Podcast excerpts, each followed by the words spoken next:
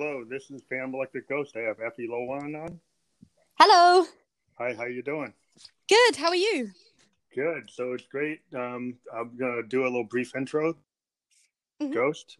We interview indie artists from around the world, and right now we have Effie Lowan from the UK on, and we're glad to have you on the program.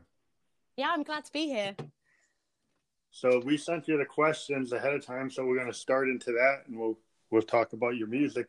But we always act like to ask our guests, like, when did you first get into music, and like what age? Um, so I would say I got into music when I was about five, and yeah, ever since then I've just been writing. So mainly when I was younger, I just like wrote like poems and stuff, and then it just like developed into songs, and then I got into like play learning how to play the guitar and stuff, and then then started singing, and yeah, just continue from there. So yeah, so you've been doing it from a very young age, which is common around, among all the singer songwriters I talk to. It seems that, Yeah. that people tend to know that they're musicians, or they know Mhm. they're artists or painters or actors. Um, so when did you realize early, I guess, because you were writing poetry, that you Yeah. wanted to not just get into music and become like a classical musician or a studio musician, you wanted to write your own music. Um, so when I realized, like, so I actually, when I was in school, I managed to like meet Amy Winehouse. And that's when I realized I wanted to like do it professionally and write my own songs and stuff like that. Um, me like loads. And um, yeah, I like met her out in St. Lucia. So that's how I was like, right, I'm going to take this seriously and start writing my own stuff. And yeah, and just went from there. That's amazing because like to meet somebody at that caliber is like you know as as a keyboardist if I let met like Rick Yeah. Wakeman or Bernie Worrell or you know somebody like that it was like wow you know but yeah that's that's interesting because she was like one of the greatest you know singer songwriters of, Yeah. of any generation. Um, so that's that's interesting. You had, you you met somebody that that with that kind of reputation or capability. Yeah. Um, It So- honestly like it was a really good like surreal experience as well. It was just like wow. Wow, It's just yeah, amazing. I, I, I was watching a documentary about her. I don't think a lot of people don't realize how much of a songwriter and um, you know musician she played a lot of that stuff on nylon guitar. Mhm. You know, at the demo, I was watching the producers talking about um, how they put the, that album together, Back to Black. Um, yeah. And it's just you know some people don't realize how, how deep some you know artists go in their own Mm. music. Yeah. Um, and that's always been a thing that I, I like to dive into the singer songwriters. yeah. I'm, in my 50s and I grew up in the era of listening to like, uh, you know, Carly Simon, you know, Mhm. uh, you know, and that whole the whole idea of albums and a, a songwriter is actually bringing a voice. Um, you know, like the Carpenters, this, this listening to stuff that had like a depth to it, and Amy Yeah. kind of brought that back. Um, and I thought that was, you know, that's really the core. So you realized you had a talent for it at like what age did you realize that you you actually could do something with your own songs and actually start putting down full songs Um so I would say it was probably probably when I was around about 12 I actually started so I didn't like I didn't know like the guitar or anything but I actually started just writing lyrics and like melodies and everything and started like singing to them.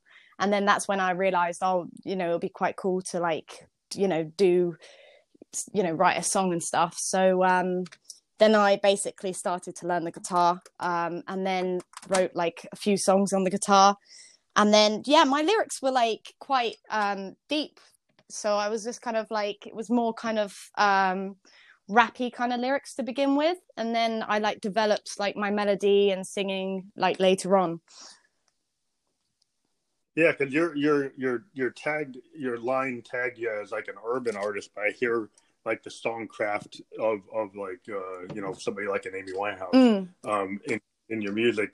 So it's it's kind of like alternative and rap and r&b which is a good mix Yeah. to have and I, I see that you you have worked as you've progressed in the industry you you know you met amy Wine- winehouse you've worked with some renowned writers and Mhm. producers people that worked um, behind j lo and celine celine Yeah. dion So yeah, you've got some really good backing. Um, yeah.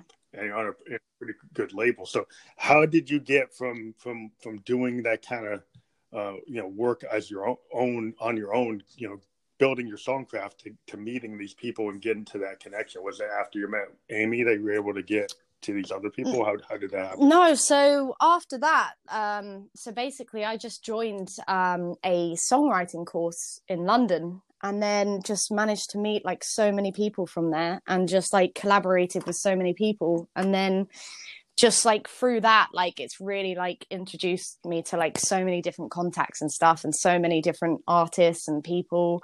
And that's just basically where it started um with like collaborations and stuff. Yeah so the networking in the industry seems to be like you know the like it, it, i'm a keyboardist that like that's into like modular synthesis and there's a lot of people in new york that are into that, and mm. uh, you know, I I keep on connecting to people just because I have like, you know, habits, and if we we like to dive into modes and we get lost in them.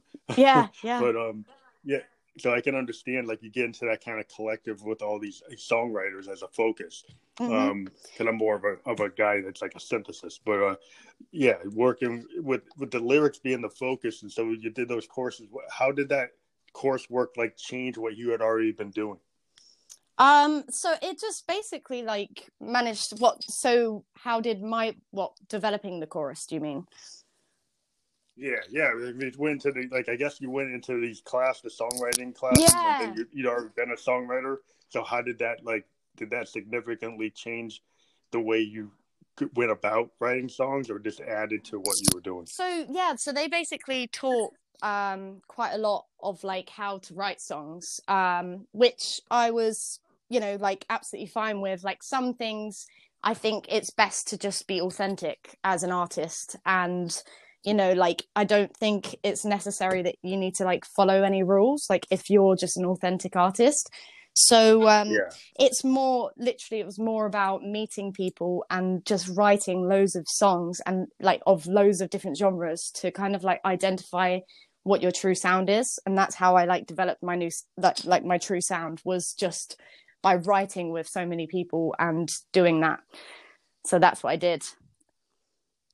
So when you start with a with a song, uh, you originally you said you were a lyricist, kind of like taking poetry and mm-hmm. turning it into songs, and then you got the guitar. A lot of times when you have people who are like play instruments like pianos or guitars, they kind of started with a chord arrangement or they started with something on on a piano. Do you usually start with your words or do you start with your music? Um, I tend to start with the music. Um, so based like I I tend to just like freestyle loads of different melodies when when I'm writing songs, and then like a word will come out, and I'm like, oh, like that's quite a good line for a song, and then I'll focus on that kind of. And usually, like with freestyles, I find it's what I'm feeling at the time as well, so it like really resonates with me. So I'll just do you know whatever like flows like really well and just goes and it just comes out which is good. Yeah i was i was watching some documentaries um, on musicians and it was interesting like tom petty would would would was talking about how some of his most famous songs his band had all the music and then he kind of just came in and and did like stream of consciousness. Nice. Um uh and a lot of times he just you know i think it's because you have this kind of uh, you know a diary of all these reference points mm-hmm. in your head when you're a songwriter. And if you hear something, suddenly that activates something in your memory and you pull something out. So it's not exactly just free forming just because you've kind of developed these ideas and they, something triggers you to pull one of these ideas out. Yeah. You know, and maybe it's even in your subconscious, you don't realize. Yeah. But I find that that stream of consciousness type of writing from like Jim Morrison to Hendrix to you know the way Dylan used to do stuff. It it seems to be a good way to kind of just let the tape run, mm-hmm. run some ideas, and go back and kind of find the the, the, the golden nuggets in there. Yeah, yeah, exactly. And I do that like with pretty much like all of my songs. Like I've got so many like video footage of like loads of random like songs and ideas and stuff and I just like go through like it all and just like be but to be honest with you like when when I know like I just like get a feeling, I'm like, oh, this is actually cool. I'm gonna like continue and make this into a song. Mm-hmm. Yeah. So do you just put it down with your phone? Cause I, I see people like nowadays they take like a video note or they take a note, audio note on their phone, or they go to like a Fostex Mhm. like four tracker or what? How how do you do you have like a home studio and you put it down on your DAW? You just do it. yeah so i put it first of all i put it down as a voice note and then i will then sit down and write the lyrics and then i will i've got a home studio so then i will then record it properly into that So your your home studio like focused on like a digital audio workstation, and maybe which one do you use, or you have uh, you know, like a lot of people are getting into analog gear and all kinds of stuff now. But which way, what, how do you actually go about it? so i just use uh, logic pro with a with an interface and connect it with my mic Cool. Yeah, a lot of people in bedroom studios now seems to be like where things are, especially with coronavirus. yeah i had people's bedroom studios becoming like their primary work workstation. yeah i had to invest in a mic because i was like oh, i'm not i'm not letting corona you know like stop the flow of music and i had to Yeah, get like yeah. some vocals recorded so i was like right i'm gonna invest in a good mic and also like i feel so much more comfortable like recording from home as well because it's just like in your own time and you can like really like connect with it which mic did you go with? Because I'm kind of a studio rat, so I'm always okay right so i went with um a avatone cv12 Oh, that's nice. Uh, yeah, so uh, yeah, I mean that's that's part of the secret sauce of all music. You can go back to like what Sinatra was doing Mhm. in the fifties. Like the mics are such an important part of like why people go to studios. I guess. And yeah when you're building your home studio, it's like building that. I guess as a vocalist, it's even more important. Like if you you know, a drummer has different intentions on what type of mics they're using, or if you're a saxophone player, you're doing different types of things. But yeah, so as a vocalist, you were you, were you going for a certain sound that um you that you were looking for? Uh, I just like so I just basically just went from um, recommendations. So my friend actually Mhm. recommended, like she recommended it to me and said, "Yeah, like this is a good mic. It's good for like lower voices." So um, yeah, Mhm. I just went with that and also like looked at the reviews and stuff. So yeah, and then built myself a home home studio booth as well, which is made out of um, duvets and wood. just for now. So yeah, so your MIDI inter- interface, you have like a MIDI keyboard. Or you use like a more of a, a launch pad kind of grid based interface. It's a MIDI keyboard. a- yeah, okay. Do you find that that they're using the piano type of interface, like a MIDI keyboard focused, is is easier to compose like a full song on?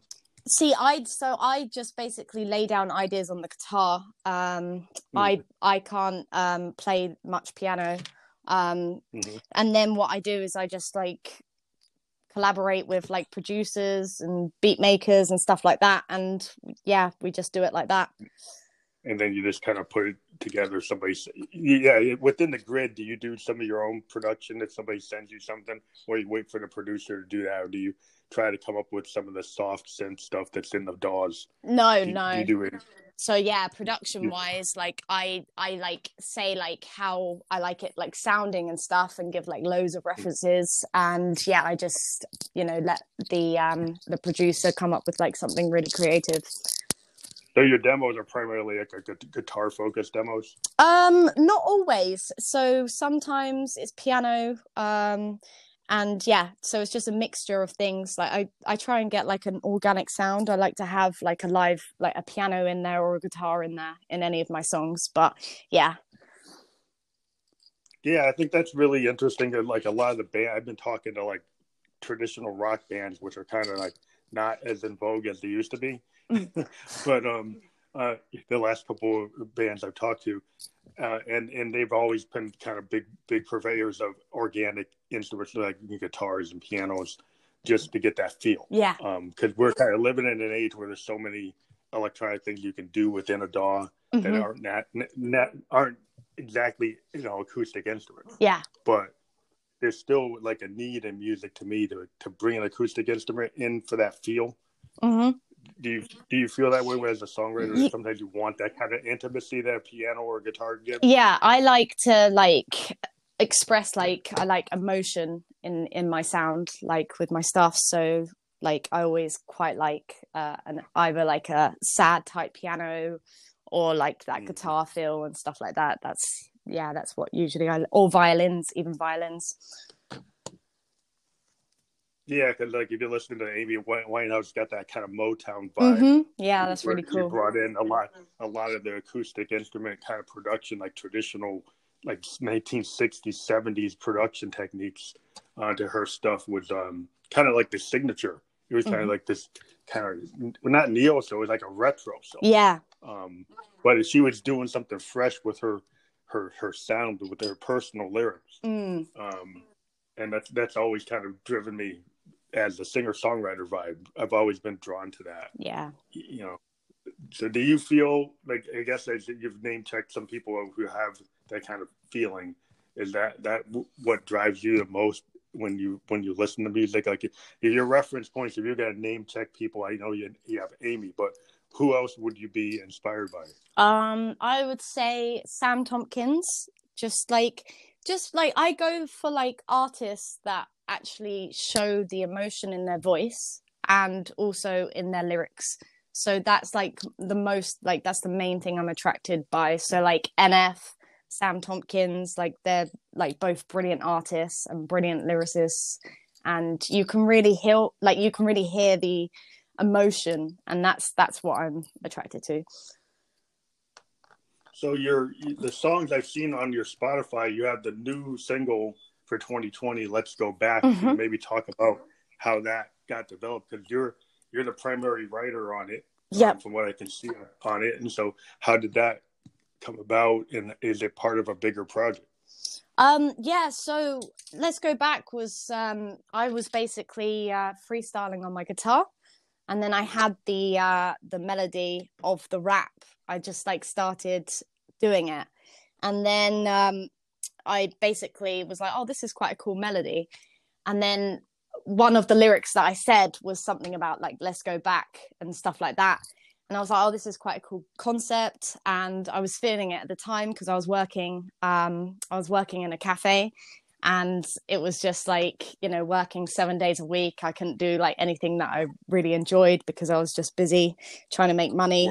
Yeah Yeah. and yeah so basically just did the um just did the um guitar to it and just wrote the lyrics so i wrote the first verse of the rap and then left it for like three months and then managed to write the rest of the um the lyrics so yeah it took and then my friend helped me with the piano on it and also with the chorus melody and then just sent it to, to the producer and just basically like just had like the piano down and a rough draft of the vocals and just asked her to just you know do like an organic kind of like different unique sound to it So, you, so you had said you actually put you started working on it, then you kind of like put it down. What made you come back to it? um so i knew that like for some reason i wanted to like come back to it. So i put it down and i don't usually do that when i write. Like if i've got a song i usually write it finish it that day and it's done. But for some reason i i was like no there's like better lyrics. So what i did was i literally just wrote down like loads of words like to do with that subject and just like paragraphs of like in my notes. It's just like crazy and then just like one day like both of the other the two other two verses like came out and i was like oh okay that's cool. And yeah obviously it was part of the process for that song. So um yeah. Yeah, some songs, some songs are like that because they feel like I'm a big uh, music historian, and you know, some some songs like if you think about like uh, Bruce Springsteen, you know, his famous, you know, the track that he did, "Born to Run," it took took months Mm, because they just kept on getting at it with this kind of wall of sound, and it just never seemed to be done. Uh, but where other songs are just like boom, just off Yeah. the cuff, like Nebraska, like he just did it on a four track Tascam in a hotel, and it just kind of just boom, it is there. mm, You know, it was like a demo. He put it out the way he wrote it. It Yeah. was pretty much, you know. So some things, kind of, you know, you never get. People always ask, you know, songwriters, well, how do you do it? And it's kind of like how you service the song. Some songs kind of come from the muse. mhm. It comes out of you and what's out there, and you kind of tap into it and you never know what's going to service the song. You know, one day you could be, you know, just doing like field recordings and you find some weird sound in the forest and you do something. Yeah. um, you, you, you never know. It's hard to hard to pin down. Exactly. So, yeah, did go on. Oh, I was just saying, like, it's all part of the process, isn't it? And it's like, it's nice that, like, not every song is exactly the same, like, how you write it and stuff. Like, some songs will be easy, like, and quick to write, and then others, it may take a, a bit of time, but, like, it's, it's all good, you know? Like, there's no rush on it. That's how I see it anyway.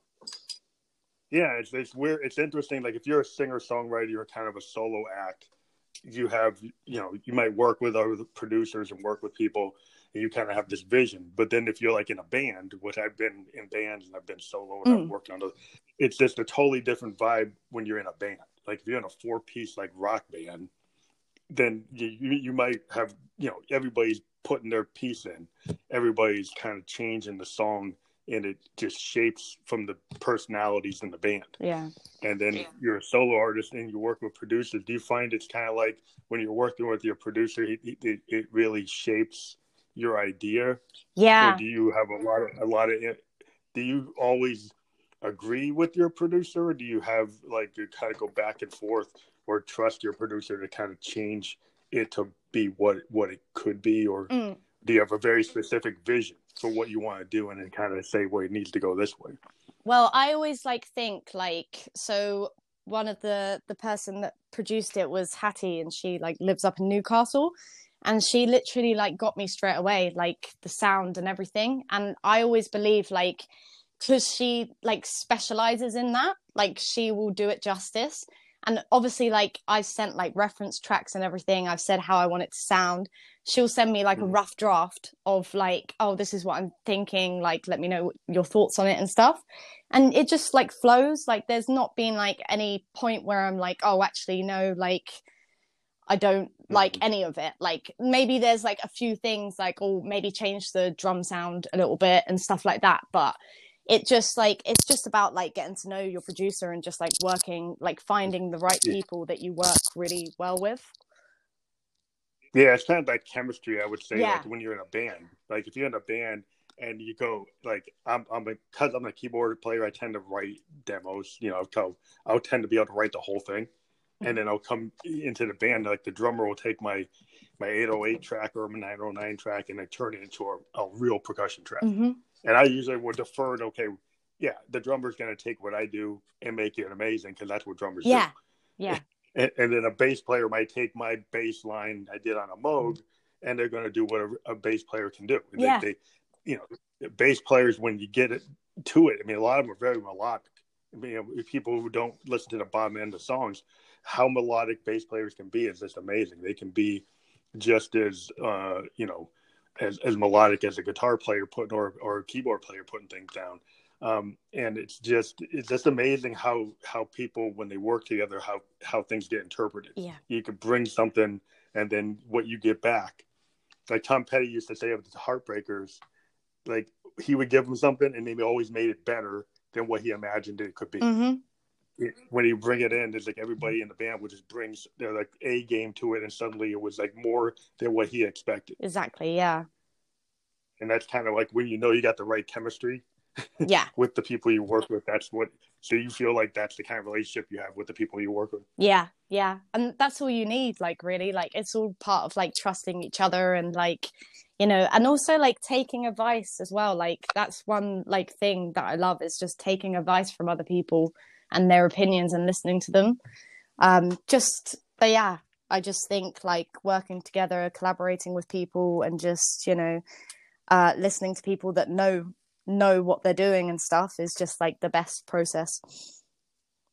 So before coronavirus, did you physically go to the studio and work with your producer in real time? Yeah. Or did you always kind of do kind of back and forth, you know, maybe not doing that way because of corona now people have to kind of send their stuff in yeah. and then get it back.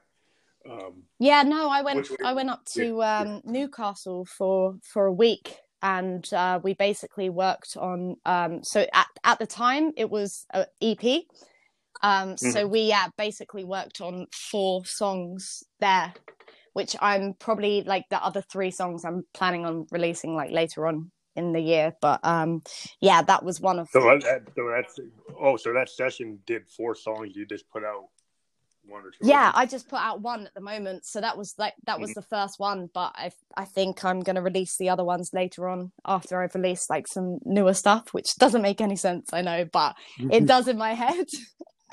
it's like all part of the plan.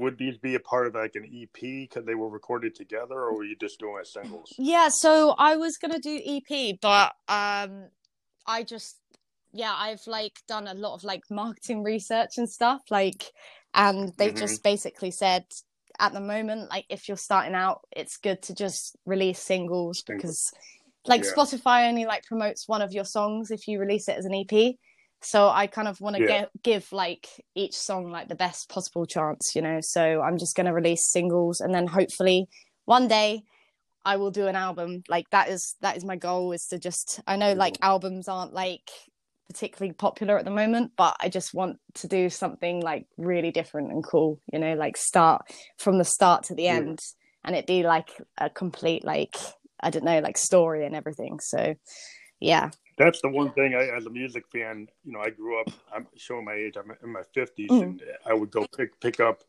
in the my childhood in the 70s, right? So like everything was vinyl or eight track, and you you had to listen to a whole project. So from from Carole King to the Beatles to mm-hmm. you know getting a Pink Floyd album, you didn't jump around. Yeah, you got that vinyl and you sat and listened to "Wish You Were Here" the whole thing through and that's kind of like because I come from that era, I still kind of al- album oriented. Yeah. And I'm kind of kind of lament the the fact that that's not as big now mm. because I do like to listen to musicians, and I think I think musicians when they do an album, it's kind of like reading America a great novel. Yeah.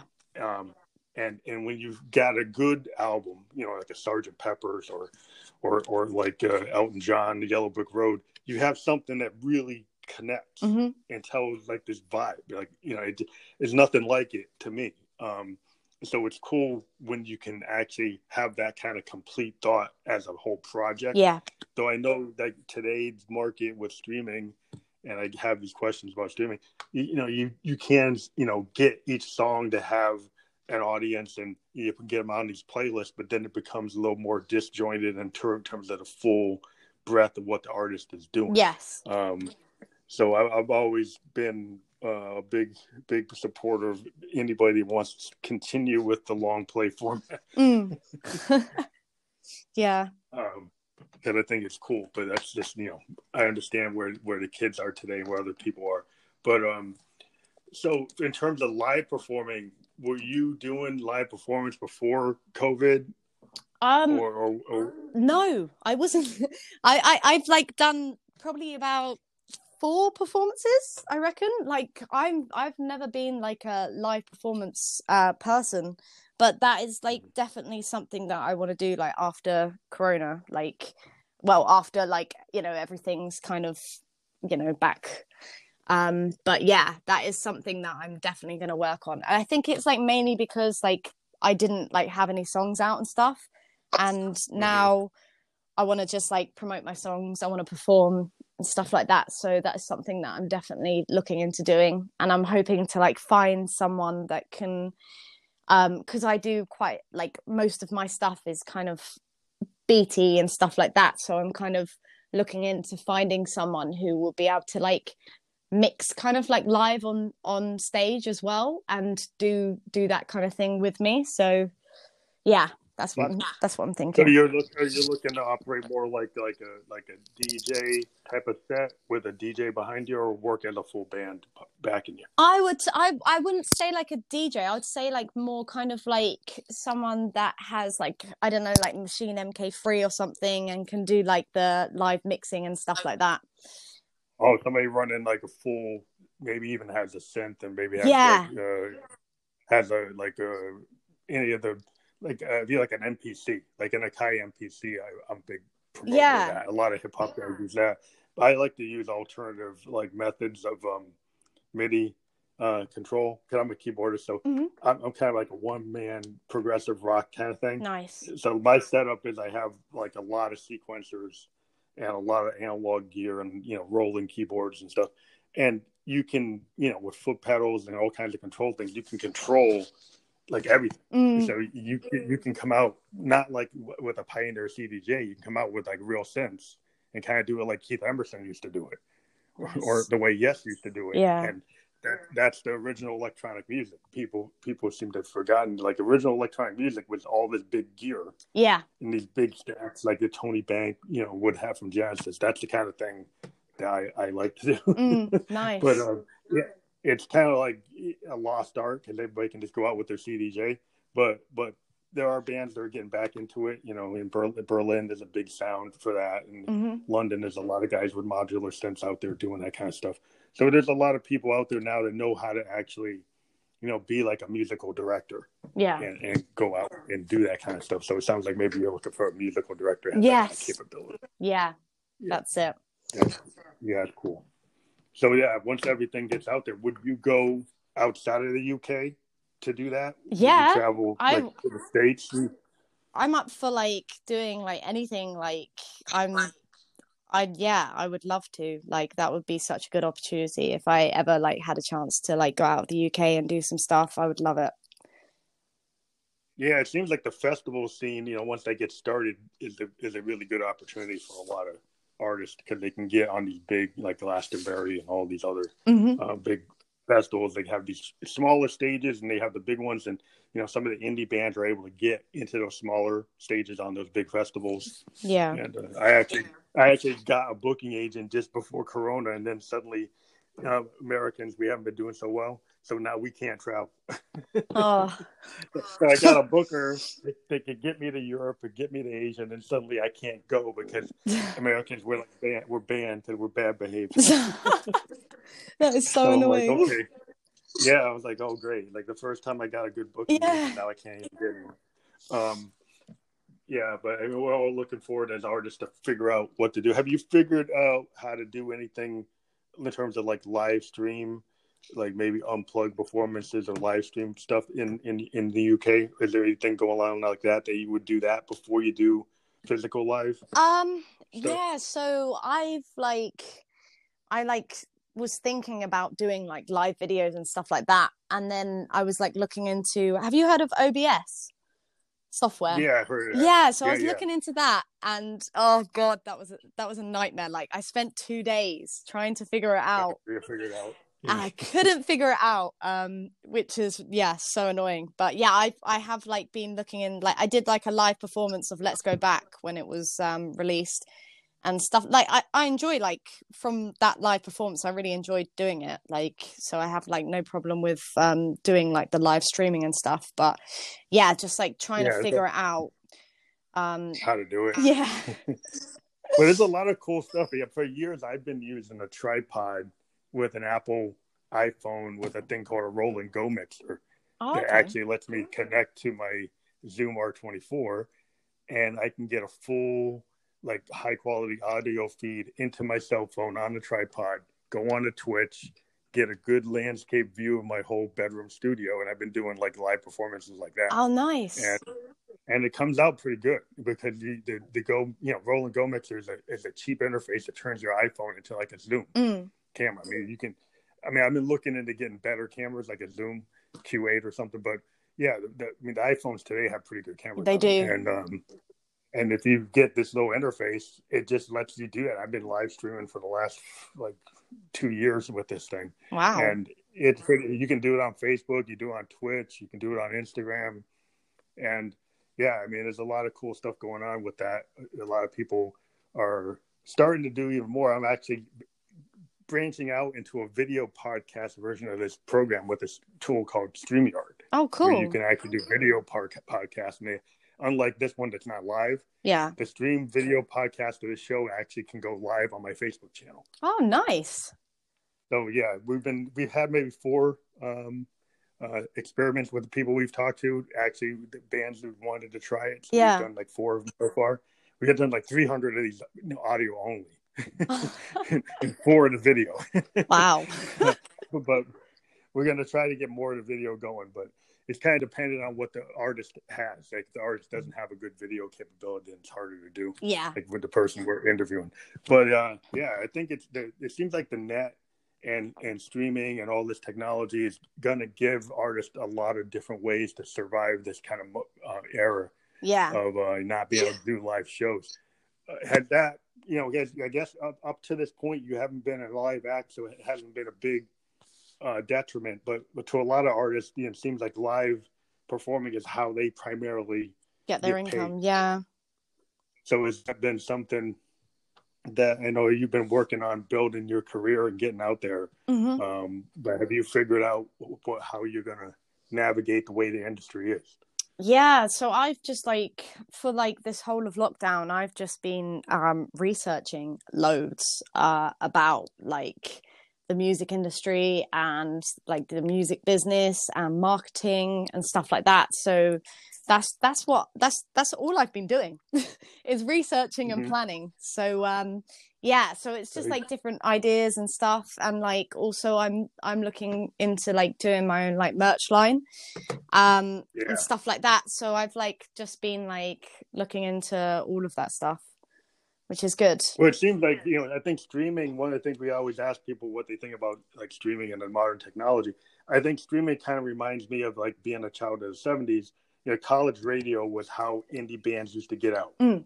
right? So streaming is kind of like the college radio of the day. Like where I heard REM was on the college radio station coming out of like UMass Amherst in Massachusetts. I heard some college kid, you know, started playing them, Yeah. and I, couldn't hear them on a regular radio and it kind of seems like the way streaming is allows a lot of indie bands to get out there the way like REM did before they got big. yeah Um, and but it's worldwide. It's hmm not just that college radio can only go so far, and now you can actually reach all over the world. yeah which is amazing it is like the technology nowadays like being an artist is just like really good for like But the only other, the other, the, yeah, I think the only problem with it is like the pay rate on it. yeah It's like it's like percentages of pennies. You can't unless you're super big and you're doing like 1000000000s hmm of streams or millions of hundreds of hundreds of millions of streams, your income level is not as high as it would have been if you physically were selling a download yeah or a CD. yeah So a lot of bands I talk to, they they sell T-shirts. Mm-hmm. You know, they sell posters, they sell buttons. Uh, and when they go on tour and they play in New York or they play in Los Angeles, they you know they they'll sell a vinyl record that they created at a very low level, maybe a thousand copies, and they'll make a lot of money, like thirty dollars, fifty dollars a pop yeah on, on on the merch, but more money than they make on their records. i know i know it's it's And- such a shame but yeah It, yeah, it just seems that the only other thing you can do uh, as an artist to get into like sync licensing, Mhm. you know, doing production work for other bands if you've got a really good studio, or you know, uh, guesting on other people's projects and stuff. yeah Uh, but you know, features it seems to be like the what how artists are navigating. hmm You know, getting to be parts of collectives that go and do tours and kind of self support. Um, so then they get a bigger audience, so they get a bigger piece of the pot. So there's, there, it seems like that's what, at least in the U.S., a lot of what's going on. yeah yeah and yeah i have just you thought? Yeah, have you thought to work with a collective of artists in the UK, or more of like a solo artist? Have you thought to like link up with a collective or anything? Um, no, not really. Like, I would love to like work with like some of my like uh the people that will influence me, like definitely. Um, but yeah, mainly to be honest with like mainly like the people that I work with, I um I actually find like we we like communicate on Instagram.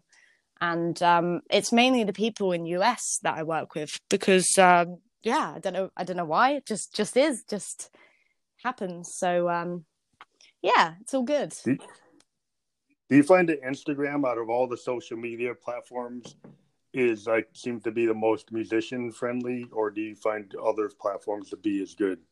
Well, I think like TikTok is will will be amazing. Like I don't personally use it, but I think that is a really good opportunity for musicians to get on TikTok. Definitely.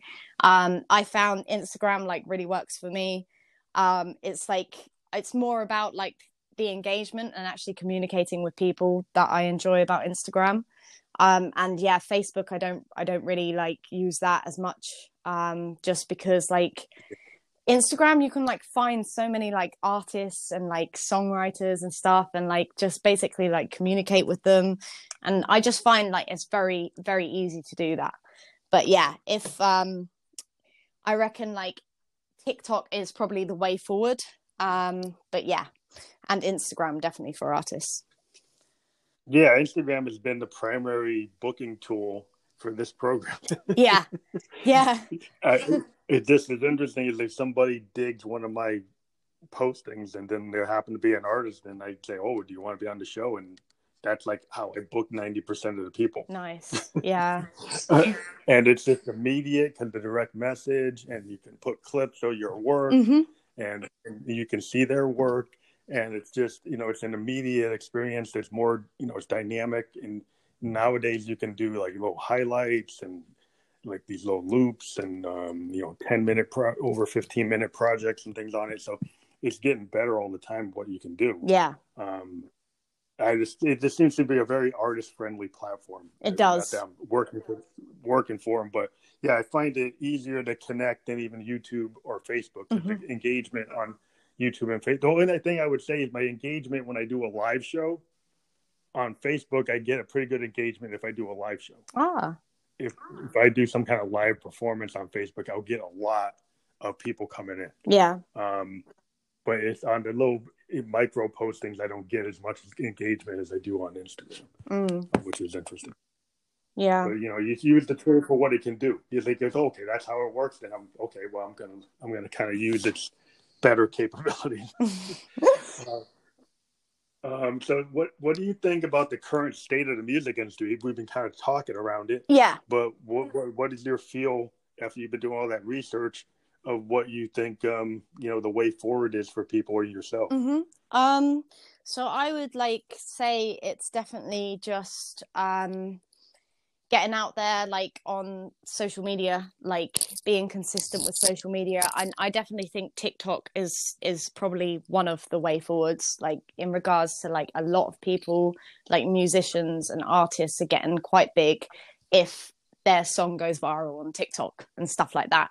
But depending on what kind of like artist you are. So uh, like if you're like into like doing like something that you think oh this will definitely like go viral on tiktok like go for it but like if you're an artist that you know doesn't do that kind of thing it either way it doesn't matter like you just i think it's just all about like pushing through and just being as authentic to yourself as possible and just kind of like trusting the process um so yeah that's that's i know like because there's not many like live gigs and that and quite a lot of artists are doing like live streaming which is cool Yeah. but um but there are like artists that don't like social media either which is like completely fine you know um Yeah, yeah. so yeah it's difficult like th- i think there's no like what you Right have to do. There's no right answer. It's like whatever you feel is good for you as an artist it's your journey. Do it. Like that's how i see it anyway. Yeah, I just would. I I would just like the engagement of, of the industry to kind of get it to, you know, where people could value, you know, the music at the same level they value like video games. yeah. Because like if you have to, you talk to a young person in their twenties or you know, and they'll spend like hundreds of dollars on video games for for an Xbox. yeah But if you ask them to spend like ten dollars on a CD, they're like, ah, no, I'm not. no yeah Um, and so it's it's like how do you get that connection to that market? You, you, you know, I've been looking at getting you know music onto video games. Mm. I've been talking to like music game developers, Yep. and it's like that that's a way to get doing electronic music is kind of easy to get into that because then you could actually do something that fits what they're doing. Mhm. Um, but but yeah, even if you get a song played in a game, you know, Yeah. you can get one of your songs into a big game, then you can actually get pretty good royalty levels. That they're actually sometimes bit better than what the standard ones are now for like Spotify and Apple. Yeah. So you're like, whoa, that's a, that's a whole nother market. Um, is a way to get into it. Yeah. And, it's just, the you know, same with like. Netflix and stuff like that. Yeah, if you can get sync licensing and get get a song like a thirty second like uh, part of a of a theme song of a t- of a Netflix cable show, hmm and, or you even get to be in the bulk of the show as like background music. That the sync licensing deals are are really good um, Yeah. compared to what we normally get. Um, and so, yeah, it seems like you just have to be innovative and figure out how to get into these new places. Like music is, is used everywhere. It's used Yeah. in advertising, it's used in film, it's used. So it, it, it's not there a lack of places to get it to. hmm It's just trying to find out how to get there. yeah yeah it is and they say like literally like your music should be like 20% creating and 80% marketing which is like Yeah, true because like what's the point in making something that no one's going to hear you might as well like spend a lot of time doing your marketing and finding out who your target audience are so you can push it out to them but yeah it's unfortunate like usually record labels do that for you do the marketing side but as an independent artist that is something that you would you would have to do Yeah, I mean, it's, it's interesting that how, as an indie artist, what you do. You know, I sometimes from time to time, I'll I'll link with a label. I've got two little independent distribution deals I'm doing Mm. to see if they actually can do what they say they can do. uh, but um, yeah, it's just it kind of the freedom to be an independent artist. You know, you see big acts like Pearl Jam and Radiohead. Mhm. They they dropped their labels. They went independent Yeah, because they're like they can just do what they want. Um, and and being able to give your fans like Pearl Jam gives people like every copy of every live performance they ever do. yeah. They people people can just go get it because that's the way they want to run it. hmm If they were on a label, label is like I, I'm not going to do that. We're not going to let you do that. Yeah, So that's the kind of advantage of being independent. You can say, well, I'm going to give the fans what they want, you know, and what I want to do, um, rather than what the label thinks I should do. yeah, exactly. But um, it, I think that's where a lot of people as artists are like, okay, they like that freedom to have that kind of fan base. You know, if they can get people to be as dedicated as like the Grateful Dead fans, hmm that's kind of like everybody's goal. Yeah, it is. to, to get them to like, you know, be in that kind of commune. They're gonna get in the VW bus. They're gonna go to every single show you ever do, buy all your records, and be there like every night. That that's kind of like what you want. Yeah, that connect. Um, you know, at least like when I grew up, that was like the goal. mm, yeah. So, so what are you thinking about um, doing for the rest of 2021? Besides, like maybe working on uh, the additional so- songs, do you got any collabs that you're working on? Um, yeah. people? So I've got quite a few um collabs that I'm working on. So um, yeah, I've just yeah, it's like all pretty much most of it's been through Instagram because like I haven't managed to actually meet anyone in a while because of uh, Mhm. obvious uh reasons. But yeah, like so many collabs, it's ridiculous. But um, I've like recently like ever since corona happened like i've experienced like really bad writer's block which is really weird like usually i can write like you know and Mhm. um yeah for some reason i'm just like i think it might be because like i'm i'm used to like kind of like doing my own thing in the daytime and then like getting like inspiration from things that happen in the daytime and stuff like that. And um yeah but i am like back working and doing collabs with people which is good. Do you find that collabs give you like more creative inspiration because you get like a file from somebody or somebody sends you a track and then suddenly that kind of gives you the inspiration because somebody else's like different vision? yeah i mean i i just yeah i just go with like whatever like feels right. Like if someone sends me like i've had like a couple of things that people have sent me over and i always like select the one that i like resonate with and you know if like a certain topic and stuff like happens to me like that's how i generally like connect with stuff. Like and that's how i generally write is from a personal um side of things That gives you that like the trigger. You know, Yeah. It's like when you're, yeah, I can, if you get the right, like if you're a so- solo artist and it's just, you just taking everything that happens, then you have less like social interaction because of Corona, because you can't go everywhere you used to go. You can't see everybody you used to Mhm. see. And so then you're kind of like, okay, well, how am I going to get my inspiration? And, you know, it's interesting. I've talked to some bands that they go back into their diary and read all the stuff they did like five years ago or three months ago, and then they like, oh, you know, they go out, they try to learn a new instrument, or they take a class Yeah. or something. Um, but yeah, it's just interesting. You know, some bands have had like your issue where they they hit the roadblock because a lot of their stuff was like from being on the road. Mhm. They kind of like took their life on the road and turned it into music. And then now they're like, okay, what am I gonna do? I'm just like, watching Netflix. So, so I, I'm having a harder time getting inspired by that. Mm. Um, yeah, it's or they weird. take you know they go inside more. Like I was talking to some artists have been able to like oh I, they've gone really deep inside and they've come up with like very personal stuff. That's like wow that's cool because they've been able to kind of do a like a Bob Dylan, Carole King kind of you know go inner and then pull all this stuff out.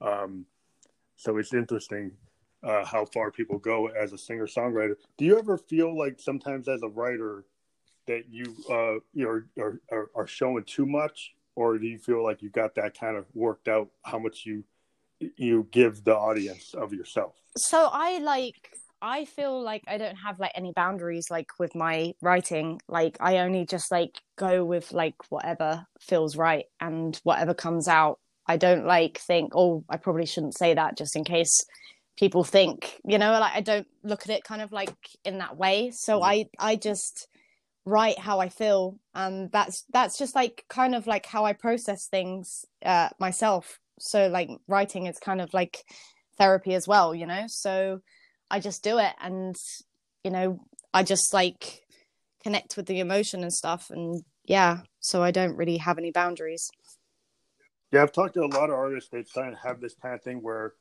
they uh, have this kind of stage persona, even when they're writing, that they kind of get in this zone and they don't feel uncomfortable. They like if they actually are in their speaking voice or their like non-artist self, Mm. like in, like when they're just interacting with people on a day-to-day basis, they find that kind of communication more like lot less comfortable yeah than when they actually are, you know, on their mic at, in a studio booth or in their home studio, that they are able to kind of get into that like other version of themselves, Yeah. which is you know might be the truer version of themselves that they don't show the rest of the world, but when it, come, it comes out in the music, yeah.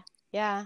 That's and it's very cathartic, you know. yeah. I think that's like with me like because i'm quite like a closed book. Like i don't really like share like any of my emotions and stuff but like when it comes to writing and like music i would like quite happily do it and yeah it's so weird Yeah, I mean, a famous like you know example, like you know, you look at a guy like Prince. hmm Prince had a hard time talking to people, you know, but he had the stage persona that was totally wildly different than his own kind of shy self. yeah Um, that, that that what he would get into in some of the deeper tracks is like way more than what you could ever get out of him in a conversation.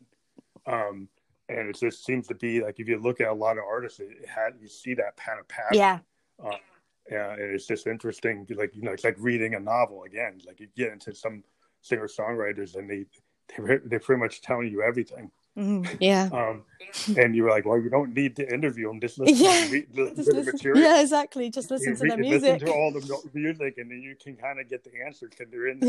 yeah Um, so that's always interesting to me. Uh, it tells you who has actually listened to the music. Mm. yeah. But uh yeah we're, we're happy that you were on the show. Yeah. uh, this is um part of um you know it's something we've been doing for two years. Cool. And we're on 11 platforms on the podcast world. We're on apple we're on spotify we're on radio public and google play. We're on 11 platforms. As soon as this uh, is uh, put together it takes about an hour less than an hour sometimes it'll go out start to migrate through the net on all these platforms and we're going to promote it on our blog page and on our instagram as well where we have pretty good integration with spotify. Yeah.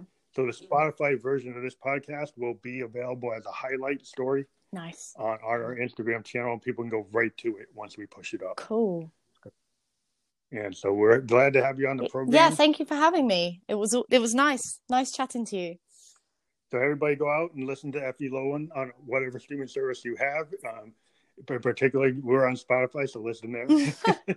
but um, yeah, so we're, we're happy that you, that you came on the program. And please, everybody, check out Effie Lowen on, on all streaming services. And uh, we hope to have you on a program again when you have uh, another project to talk about. yes cool thank you Thank you. Have a good and day. you bye Bye.